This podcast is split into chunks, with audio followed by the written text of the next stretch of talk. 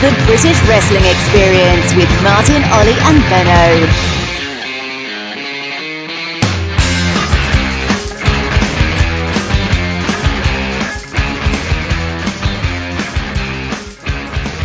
Hello and welcome to episode 10 of the British Wrestling Experience on postwrestling.com. I'm your host Martin Bushby and joining me is Richard Benden, aka Benno, and sadly Ollie can't be with us this week, but um, he'll no doubt be here next time around. And Benno, last time we spoke to you, we were off to a, a big lads holiday in, in Benidorm. How did that go? Uh, cheap beer, debauchery. The, the beers were two euros, Martin. That's just unreasonable.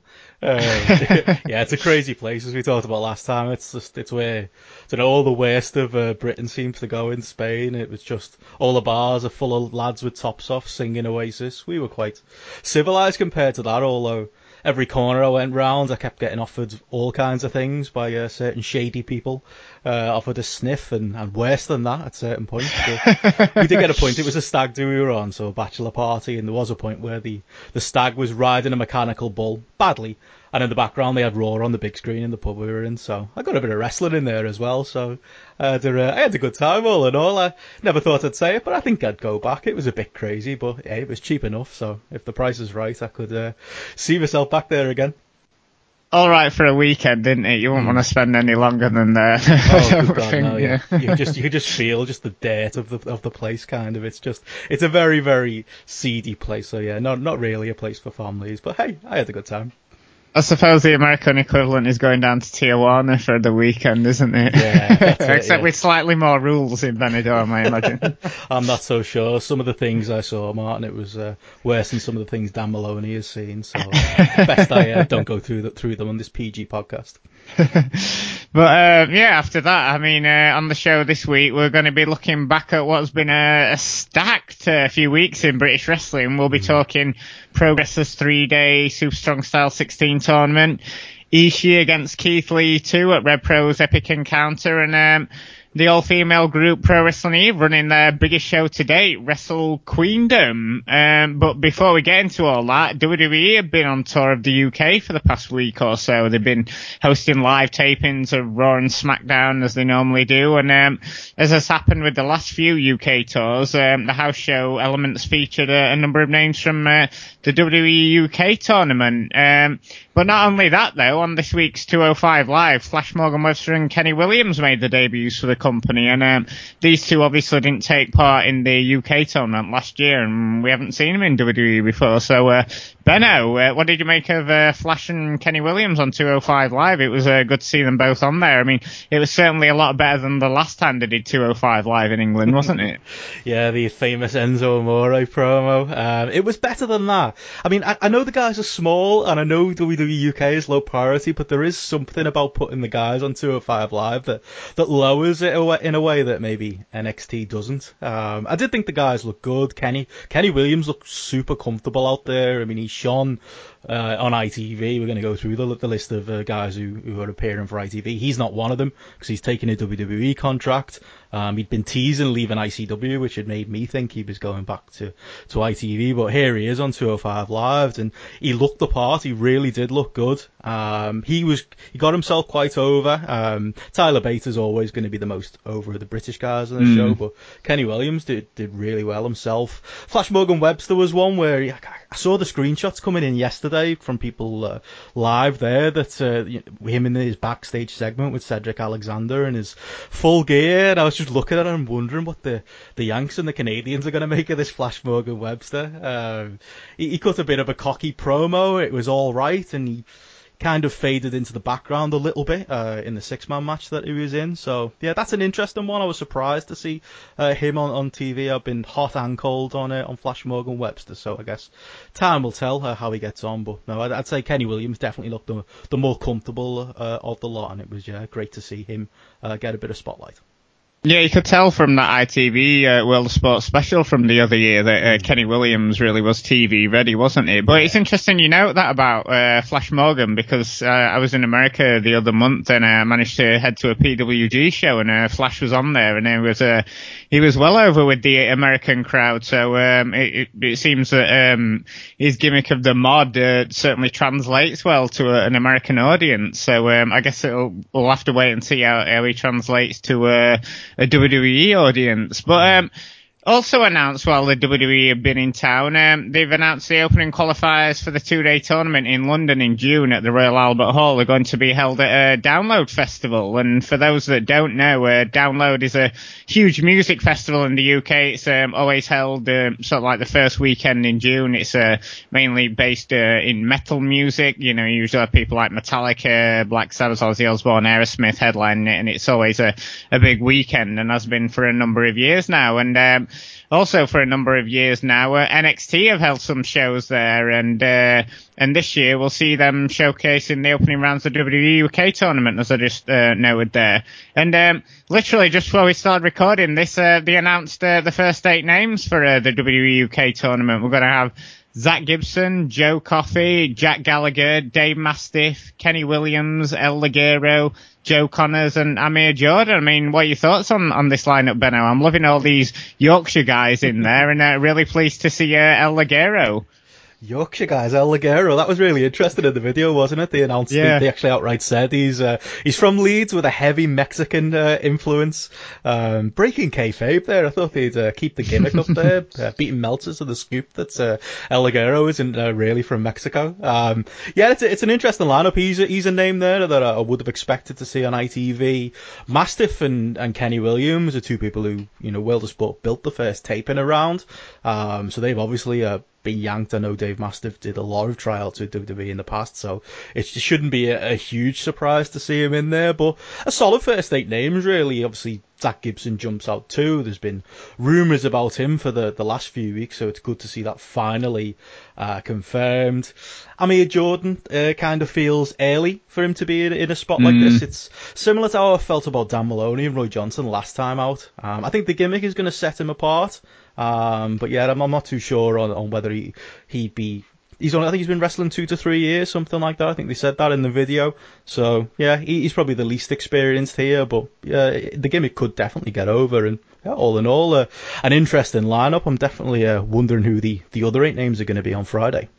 Yeah, it'll certainly be interesting. And um, yeah, Amir Jordan was one that uh, stuck out to me because obviously uh, we saw him at that Progress show, didn't we, in December? And mm. he seems to have been all over the UK this year, and he's certainly got um, an interesting character, an interesting act that really gets over with the crowd. But yeah, perhaps. Uh, perhaps after a couple of years, that's uh, it is a bit too soon for him. But I guess we're gonna have to wait and see on that one. But certainly, El Ligero is somebody who's been playing it, you know, he must be one of the hardest working wrestlers, not only yeah. in the UK, but in the world. I mean, it's, uh, his, his schedule is legendary, you know, doing these, uh, double and triple shots on a weekend. So there's nobody more deserving of him for the, for that. And it's interesting that they've, uh, thrown in Jack Gallagher there as well, because obviously he's a main roster talent. So, uh, so it's interesting that they're uh, mixing some main roster guys in with uh, with these uh, debuts and, and also people like Joseph Conners who've appeared for WWE mainly on uh, the house shows and uh, mainly most notably from the tournament last time. So I imagine the next eight guys will be um,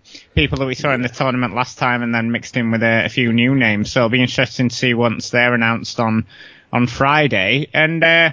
Uh, I mean, we mentioned them earlier, but ITV they've uh, they've held their first set of tapings for the new World of Sport uh, last week, and I mean they've asked the crowd not to reveal any spoilers, so details are few and far between. But what has leaked out is the is a roster they're using. So uh, if you're trying to avoid all spoilers for World of Sport, then perhaps skip through the, the next few minutes because um, the rosters are really impressive, isn't it, Benno? I mean. Top of the list there is Will Ospreay, and then you've got Davey Boy Smith Jr., Grado, Doug Williams, Rampage Brown, Shaw Samuel, Lionheart, Kay Lee Ray, Viper, Martin Kirby, Joe Hendry, Bea Priestley, Nathan Cruz, Iestyn Rees, Kip Sabian, Robbie X, Justin Sysum, Adam Maxted, Gabriel Kidd, H.D. Drake, Liam Slater, and C.J. Banks. So um, a lot of names mm. that um, we used last time around by World of Sport, but certainly um, a lot of interesting names that they didn't use uh, use before. I mean, Will Ospreay is certainly the one that uh, jumps out to you there, isn't he? It really does. I mean, when he started, he was retweeting things about ITV World of Sport, and that's when people started to get suspicious.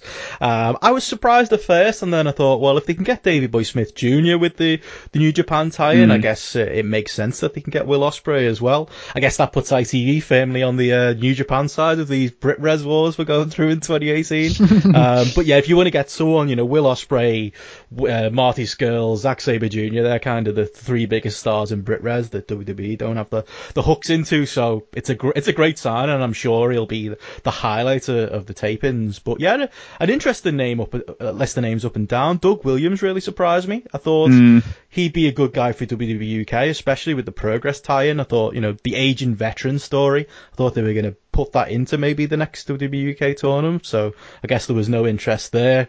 Uh, Martin Kirby is a name similar to El Ligero, who's been around forever. Great to see uh, him get a little bit of a shine. Um, Nathan Cruz, that's one where last time he was supposed to be linked with WWE UK and yeah. he had some injury issues. So obviously they did not come calling for him second time out. So that's unfortunate for him, but I guess he's seen uh, ITV as a, a good second option. And yeah, plenty of young guys in there, the likes of Justin Sysum and Adam Maxted, the people with the look who, who may not be quite uh, 100% the, the, the, whole product there, but for a, a, mainstream wrestling TV show on a Saturday night, which this is uh, likely to be, I think they'll they'll fit really well. So yeah, I was pleasantly surprised to, to see the list there, even if we don't quite know uh, much detail on the tapings themselves yet. Well, it's interesting also because Maxted's also got the previous ITV tie-in, hasn't he, with uh, mm. being on uh, their ITV2 show Love Island before he before he uh, ventured into the world of wrestling. So I wonder if they'll the, be uh, bringing that up. Yeah, yeah, the mums in the house will be watching that. Uh, he's a, he's a big star. I've seen him at a, an indie show local to me, and he got uh, there was a lot of fans there you wouldn't usually associate with with, with wrestling coming out to see him. So yeah, maybe he'll be a bit of a crossover star for ITV.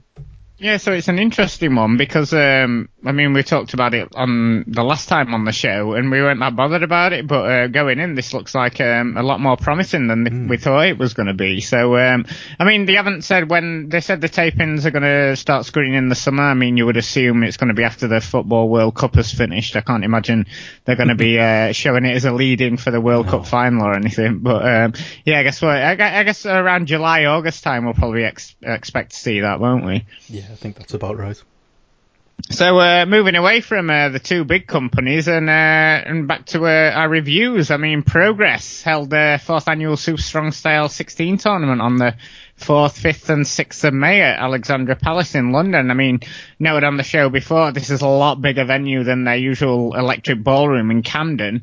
None of the days quite sold out, but it looked pretty full in there on all three days, I thought. So it must have been a success for them at the box office. And we've got tons to talk about from this one. I mean, there was the uh, 16 man tournament that obviously dominates the weekend, but also we had a lot of storyline continuation and returning faces and uh, some debuts as well. So, uh, let's get into the tournament matches themselves to start off with. Uh, the winner was Zack Sabre Jr. And I mean, he had an incredible weekend in the ring. He had a, a great first day match with Chuck Mambo, of all people. Uh, a brilliant match with David Starr on day two. A fantastic semi-final against Keith Lee. And then a, a, an incredible main event with his old rival Kassius Ohno. And, and Benno, I mean, we'll dive straight into this final match of the weekend. For me, it was the best match and um, and definitely a worthy winner in Sabre Jr., who will now go on to face whoever the Progress champion is at the Wembley Arena show in September. I mean, what did you face Chris Hero slash Kassius Ohno a number of times, and what did you make of, what did you make of the latest match? I really enjoyed it. Uh, it was kind of a, a, nice moment as well. Obviously, I don't think uh, Ohno was planned to get to, well, he wasn't planned to get to the final because he was knocked out, but he came back in with the Tyler Bate injury, so they got to do this match.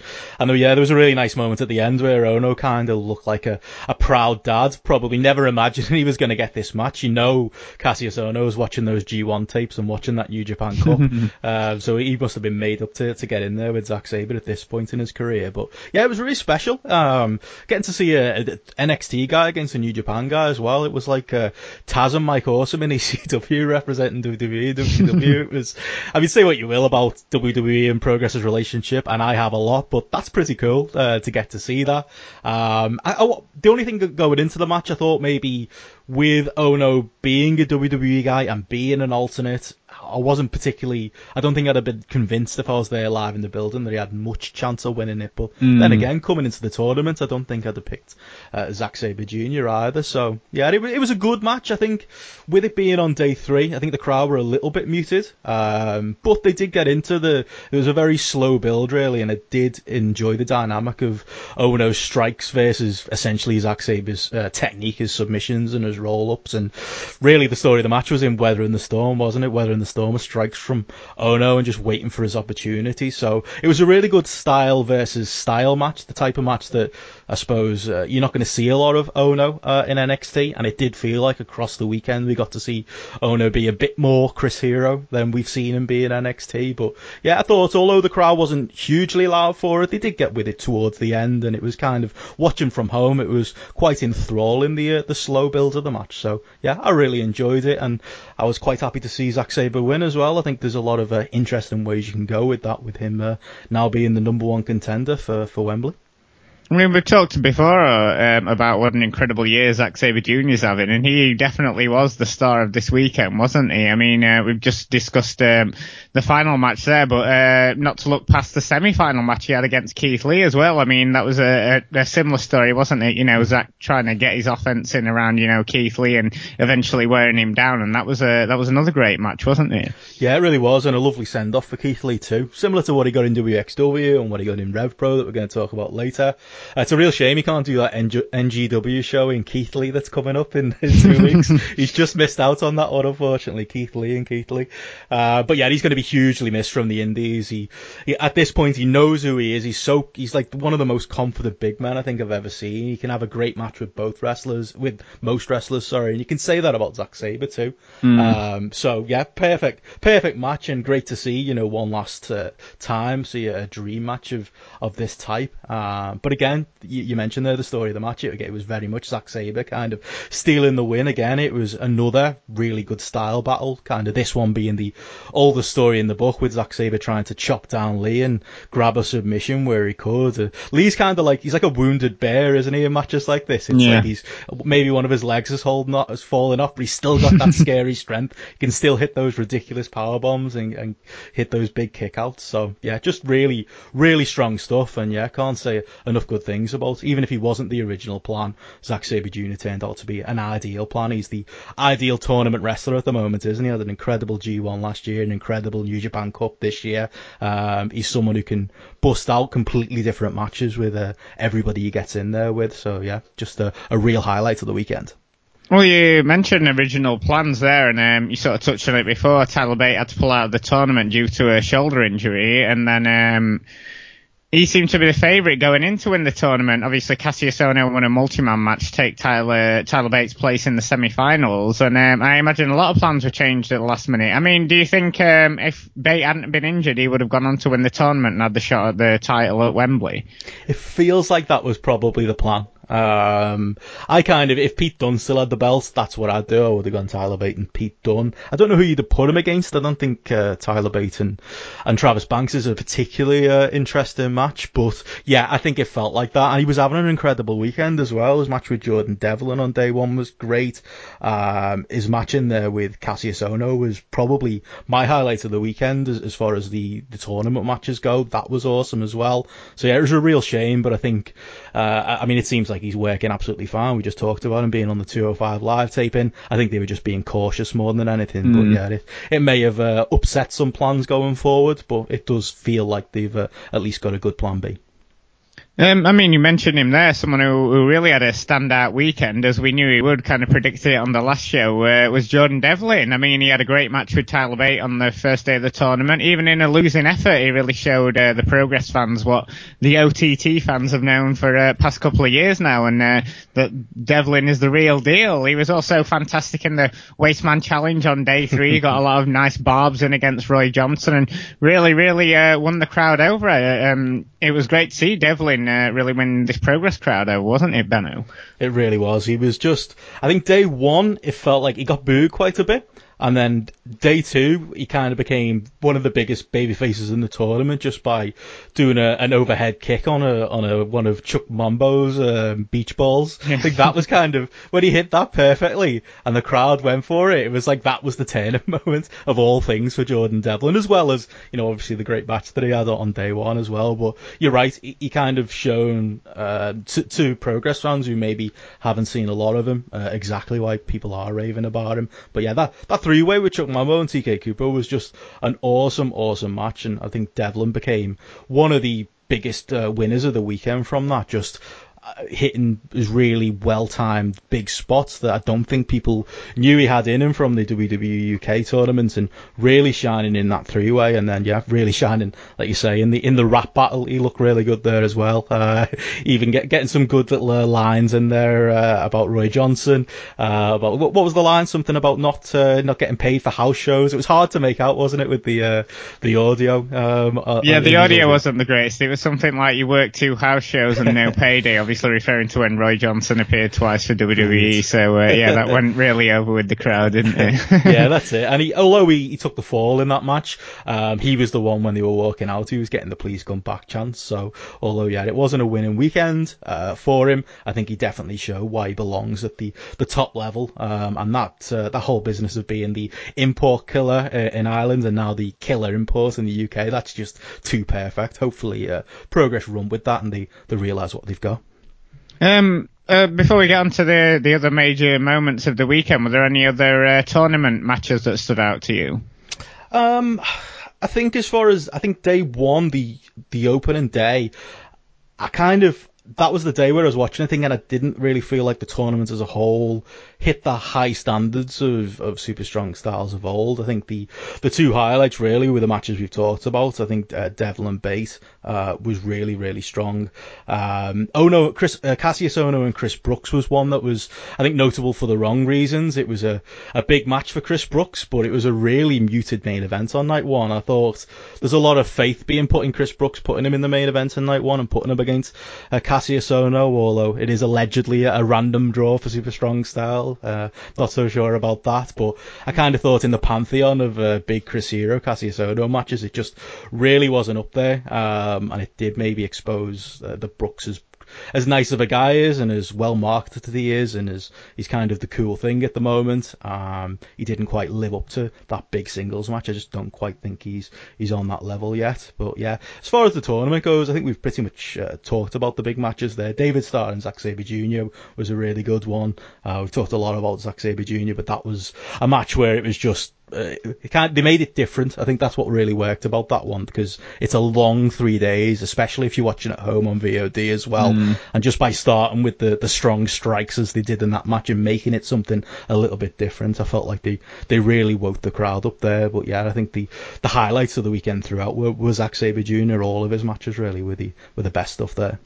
And there were uh, tons of other highlights outside of the uh, tournament portion of the show. I mean, uh, one of the major moments of the weekend came uh, when Jimmy Havoc, having been defeated in a death match by Joey Janela, which, uh, you know, as a sidebar, that was an insane match. Saw cinder blocks being used and Havoc literally being covered head to toe in drawing pins. Uh, sort of after he's lost, he sat dejected in the ring and cut a really raw promo, you know, sort of really from the heart on uh, Progress and Jim Smallman saying that the company hasn't given him the respect he deserves, or he's helped build this company where it is today, and that they've turned their backs on him because he doesn't have three letters attached to his name. And uh, this was a fantastic promo by Havoc, and he, he was subsequently interrupted by his old rival, the returning Will Ospreay, who told Havoc that he looked a shell of his former self, and uh, their feud in progress had propelled him onto the world stage in New Japan, whereas Havoc hadn't done anything and was just a guy called James. I mean, Ospreay also stayed him and Havoc had unfinished business and he wanted Jimmy fucking Havoc back and challenged him to a match at Wembley in September. And I mean, Benno, this was a fantastic angle, weren't it? Great promos from both men. Loved the dynamic of Havoc in the ring, you know, looking completely defeated and Ospreay coming out like he'd just stepped off a, a catwalk or something, you know, and he looked, he, he, couldn't look any better, could he, you know, and no. just the dynamic of the conquering hero coming back and the guy who's just been treading water in progress. It was absolutely brilliant. Yeah, it was just, this was classic progress. It was, it works so well because of the truth in it, similar to why Eddie Dennis and Mark Andrews works. Um, Jimmy Havoc has just kind of been floating in progress for the last couple of years, really.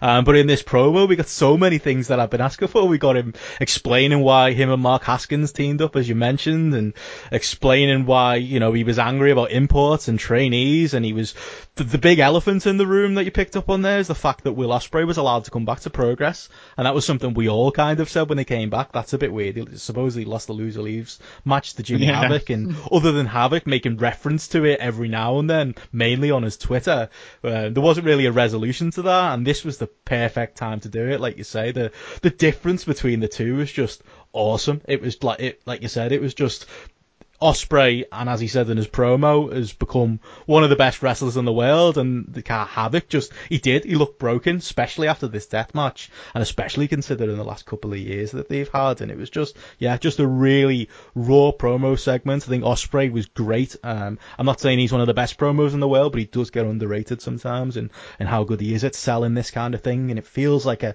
an absolutely huge match. And how could Progress go to Wembley and not put Will Ospreay against Jimmy Havoc? I couldn't be. I've not been excited about Jimmy Havoc in a long while, uh, maybe apart from that tournament of death last year. Uh, but I'm really excited for this match now. I think it's great, inspired booking by Progress, and I've given them some grief on the uh, on the booking and the, the, stories that they've been telling. But I'll be really interested in uh, how they continue to build this up over the next three months.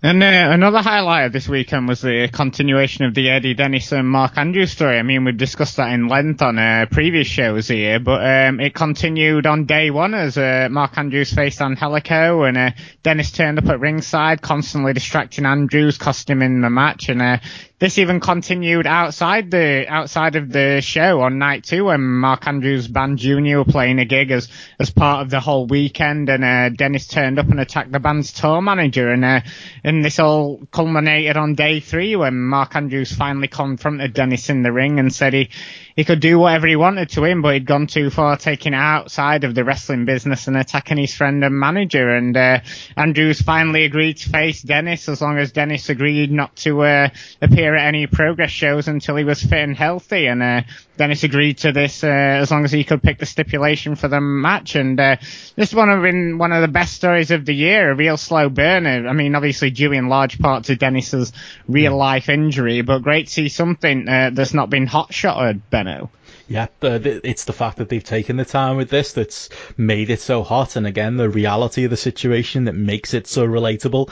Um, there's a little bit of a danger here you know, the segment you just mentioned, uh, the fa- you know, we finally got the in-ring segment where Mark Andrews had been pushed to the point where he was willing to fight Eddie Dennis, and Eddie Dennis was brilliant. It was, he was so happy his eight-month plan had worked, grinning from uh, ear to ear. That was all awesome, but there was, maybe it is the fact that he is so awesome at it. People are starting to cheer Eddie Dennis. Imagine the absolute shit you have to be to cheer Eddie Dennis, considering how horrible he's been to Mark Andrews. Although, yeah, I suppose he is very entertaining, but I, I hope people continue to, to play along a little bit more because I didn't really uh, love that dynamic. But both men were, were absolutely excellent in the, in the segment itself, and the, the layer of brutality with Andrews uh, being attacked by Eddie Dennis, who kind of came through the curtain near the end, was was brilliant as well. And yeah, long term storytelling paying off.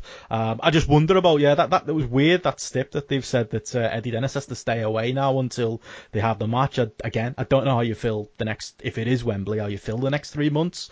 Um, but I'm sure they've got something up the sleeves here. I'll definitely give them the benefit of the doubt out because this story has been masterfully uh, handled by Progress and masterfully executed by the two men involved. So I'm really excited to see what comes next. Uh, yeah, if you go to a, a, junior gig now to see Mark Andrews, you better watch out. Uh, Eddie Dennis might turn up. I love that uh, added uh, element of uh, reality and danger there.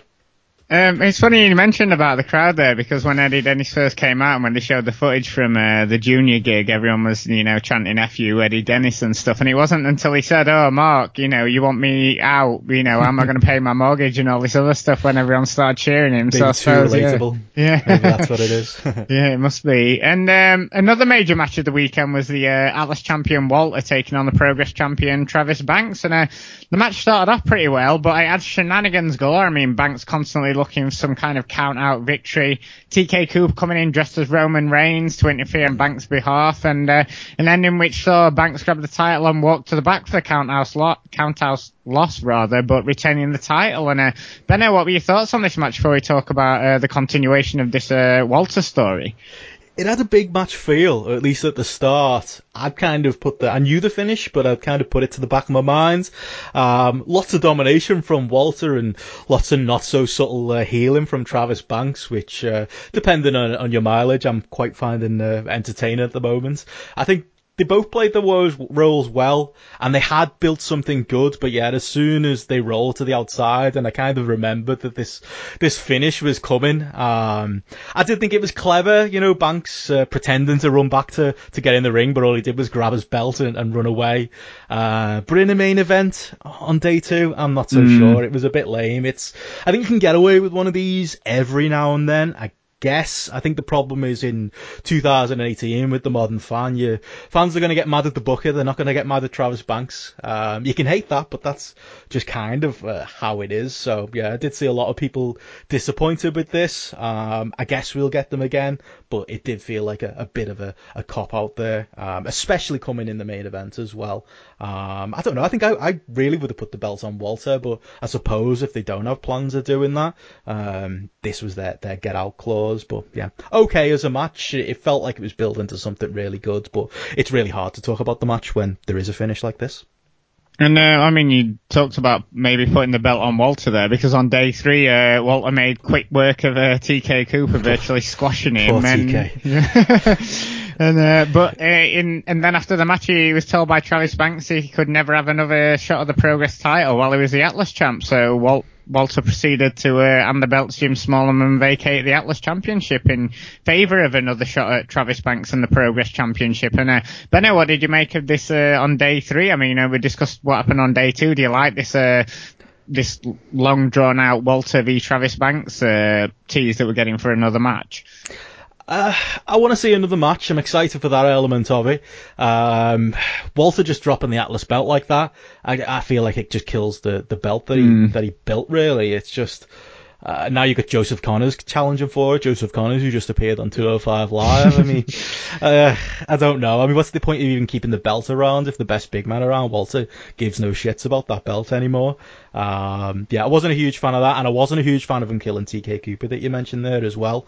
Um, I've got massively fond memories of that South Pacific Power Trip against Ringkampf match last year. Um, and that match, TK and Walter, uh, on day three was nothing like that. It was a complete squash. So I felt really bad for TK Cooper. Um, and yeah, I think it's a bit of a shame what they're, they're doing with the Atlas belt there. Um, but yeah, I think if it delivers uh, another Travis Banks and Walter match, um, I'd enjoy seeing a, a sequence of matches from them. That's a, a big match that you could put uh, somewhere.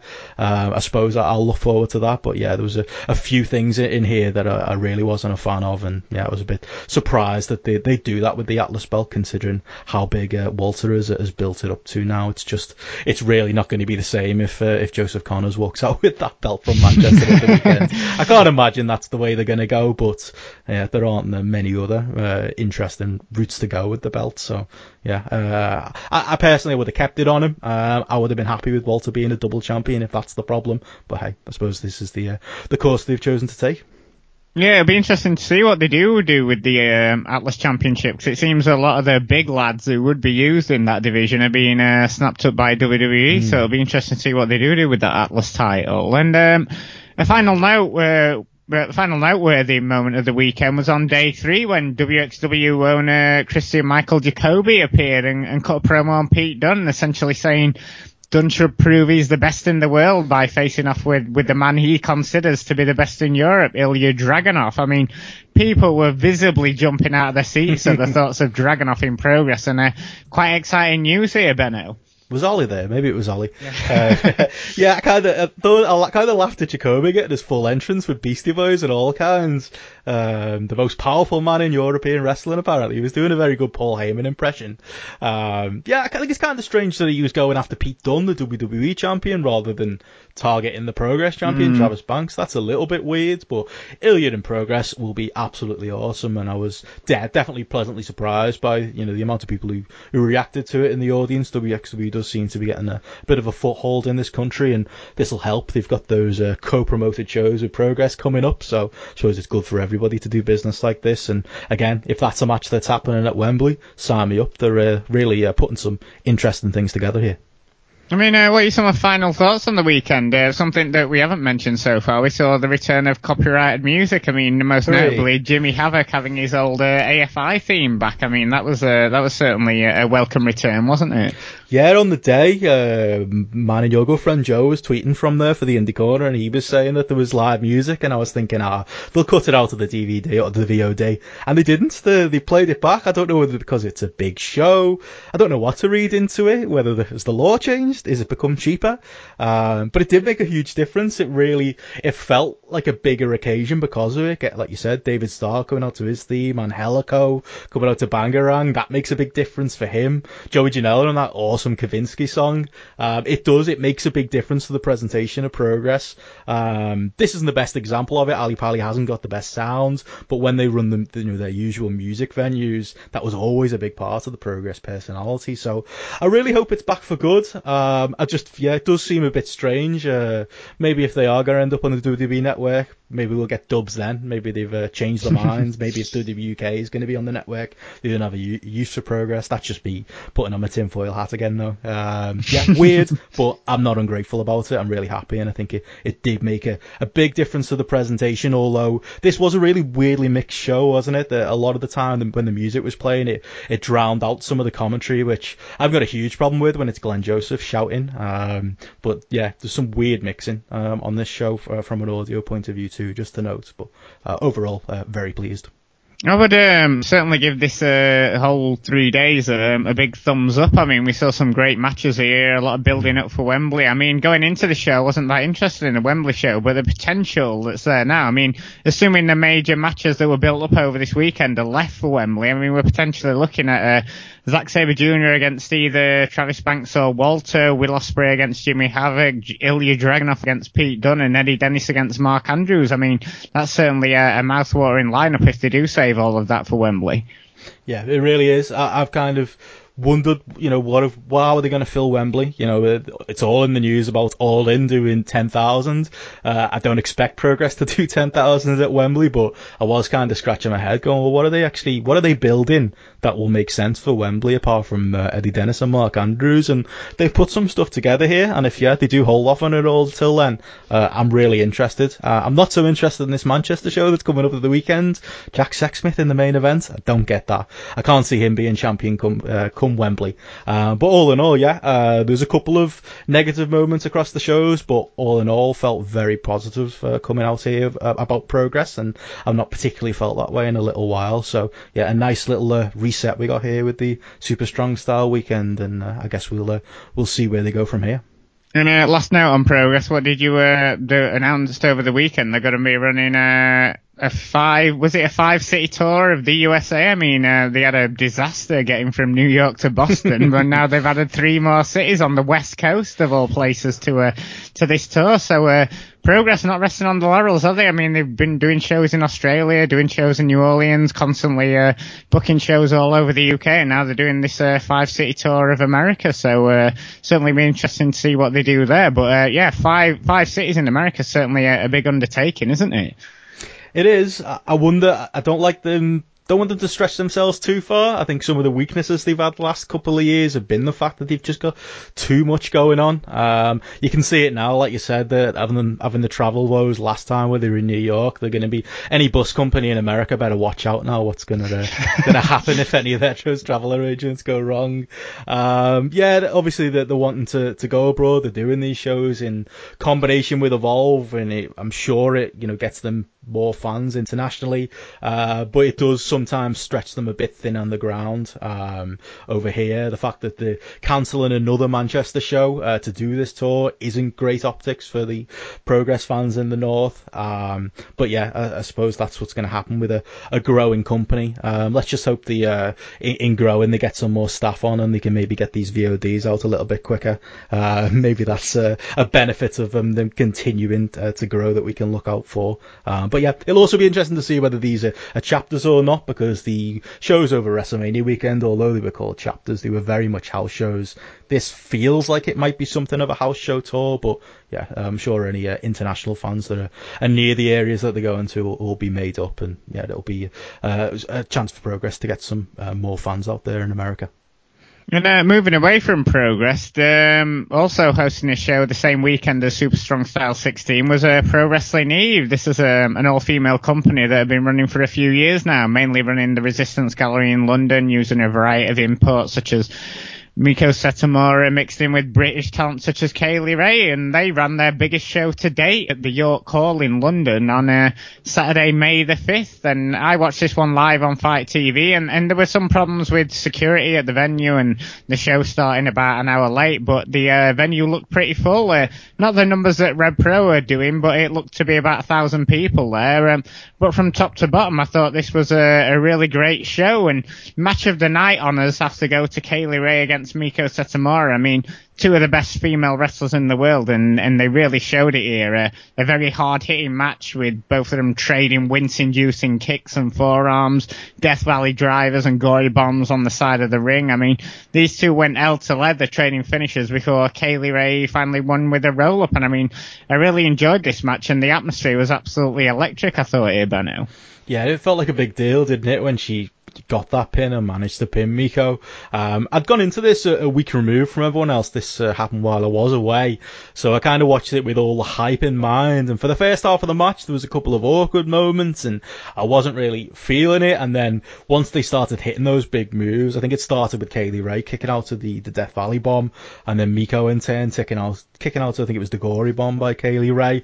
The crowd really got into it. You started getting this is awesome chance, and there was a really really good back and forth uh, closing stretch from the match. Like I say, it felt like a, a really big deal here, and it felt like a really big match uh, for Kay Lee Ray to, to get to see her here uh, holding her own with uh, with Meiko, who we've we've seen a little bit over in these shows. He's the current Fight Club Pro champion. She uh, they, they, seem to put a lot of uh, intergender over in Fight Club Pro. I'd much rather see her uh, in matches like this against the the best that, that we've got to offer. Um, so yeah, it looked really good, and I think the the best thing I, she looked really good, Kay Lee Ray, and the best thing I can really say about her is that she didn't look out of place here. I thought it was a, a really strong match. I maybe wouldn't rate it as highly as some people did. Um, mm. I think it was maybe the, the better of the, the two, you know, Aja Kong and, and Viper was not quite on this level, so maybe it was the better of, of those two matches I heard a lot about. Um, but still, a really good match and yeah, a really good showing for Kay Lee Ray. I mean, another highlight from the show for me was the main event of Charlie Morgan against Eve champion Sammy Zayn. I mean, Zayn's the ultimate heel in Eve, and, uh, and Morgan is very much the ace of the company winning the SHE-1 tournament last year. And Charlie Morgan hasn't had the best showings in progress, but in Eve is somewhere where she really shines. I mean, the big talking point of this match was the huge dive she did from the balcony of York Hall onto Jane. This was like a truly holy shit moment, and uh, lots of near falls at the end before Morgan with an with an implant DDT. I mean, the whole rock, locker room flooded out to congratulate Morgan. Real feel good moment to end the mm. show. I mean, the crowd had been loud all the way through the show, and they gave the main event a standing ovation here yeah, it had big bumps and it just had a, a, big time feel, didn't it? It felt important. It felt like they talk about Charlie Morgan as the Ace of Eve and she was legitimized kind of uh, in this match. Uh, it was awesome. It really was. I mean, that, I'd, again, I'd heard, obviously knew all about this dive at the balcony, but seeing it was just something else. The way she kind of all in one motion hopped up that ladder and then was on the balcony before Dann Read had a chance to get off commentary and run and get her down. Uh, it was just, that was one of the many moments where Dann Read seemed very distracted during the show. It was like every couple of minutes he had to go and tend to something else rather than the commentary. That was a bit weird watching. Uh, but yeah, it was just the absolute moment of the night. She had no fear doing it. That was awesome. The big table bump that Sammy Zayn took off the top uh, when Charlie Morgan kind of kipped up and threw her through it. That was great stuff as well.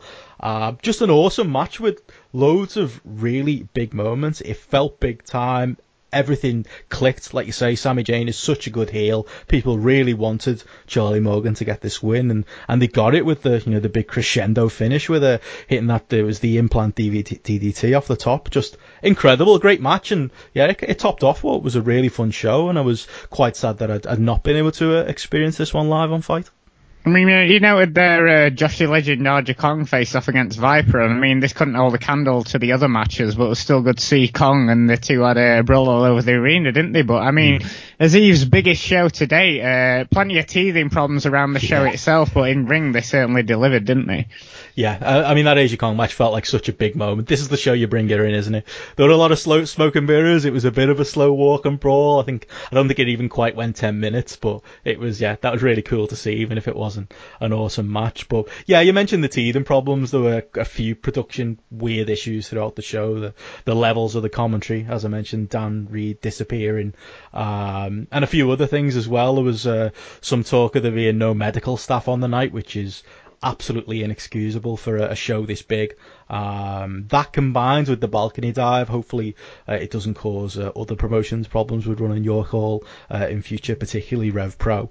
Um, but yeah, the teething problems. It, obviously, it's uh, it's not something they've done before. You know, running one from York Hall and doing a live pay per view on FITE, and yeah, maybe they had a chance to clean up the copy of the show that I watched back. But overall, I think it it clicked, um, and there was just a, a lot of uh, memorable stuff on the night.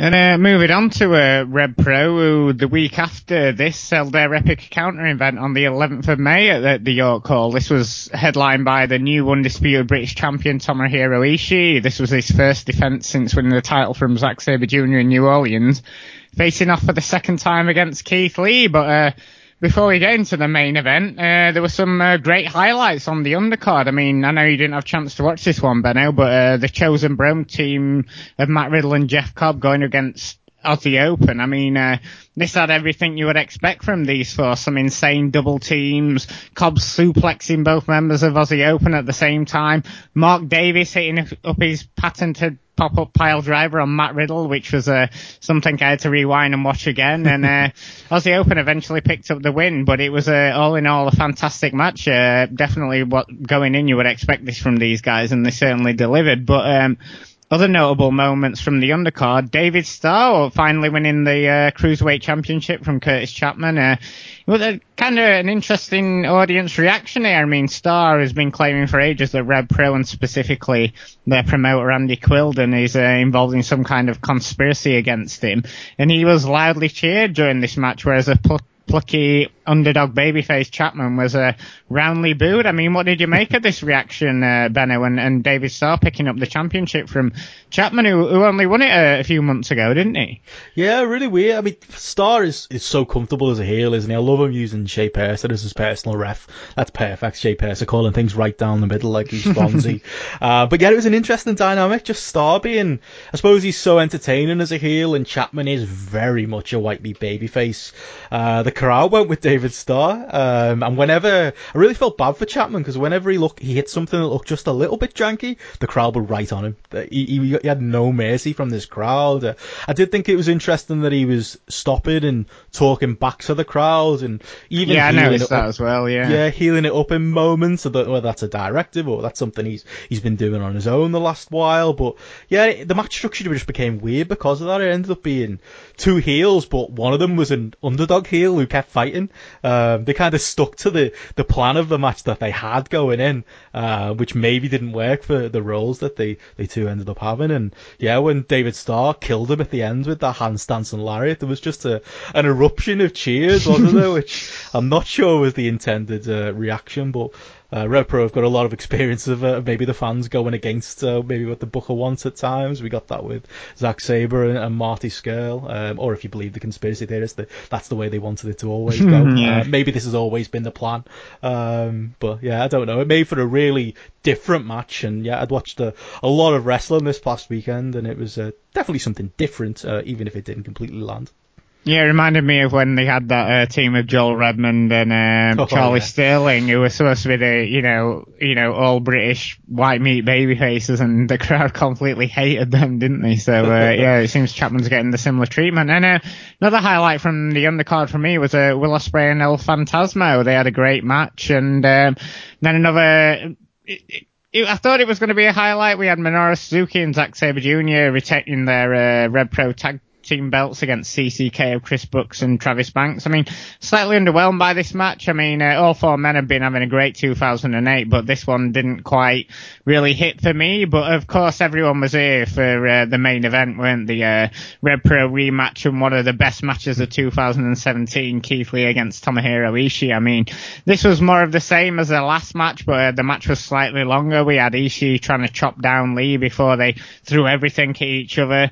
Fantastic image of Ishii powerbombing Keith Lee. I mean, obviously Ishii picked up the win here against the WWE bound uh, Keith Lee, but this modern lived up to the hype, didn't it, Benno? Yeah, I'm really, really glad that they got this thing in while they could.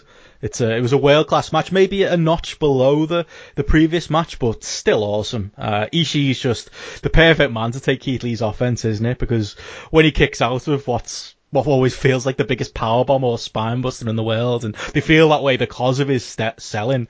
Uh, there's just something different uh, about when when Ishii is taking those moves. Uh, I did think they, they got a little. I think the reason I'd say it was a notch below the first match is just because I thought it went a little bit long. They got lost a little bit towards the end. The crowd got a little bit quiet for some of the ending strike exchanges, but they certainly so it lost a bit of steam there. But they certainly came back when Ishii hit his, his big brainbuster proper and and got the win there. It was just, it was a big match. It was something that's uh, probably my highlight uh, match of last year for Brit Wres, and I was just really glad they, they got back to it. We got to see these these two big beasts, and we got to see Ishii in his ideal underdog role. Nobody takes those horrible chops from Keith Lee like Tomohiro Ishii does. Um, just an, a really awesome uh, back and forth match that, uh, that again really delivered. And yeah, this is the this is the one to. I mean, it. it Rev Pro have delivered a lot of big matches over the last while. Um, you kind of we're only in May, and the amount of match of the year candidates we've had from Rev Pro and elsewhere,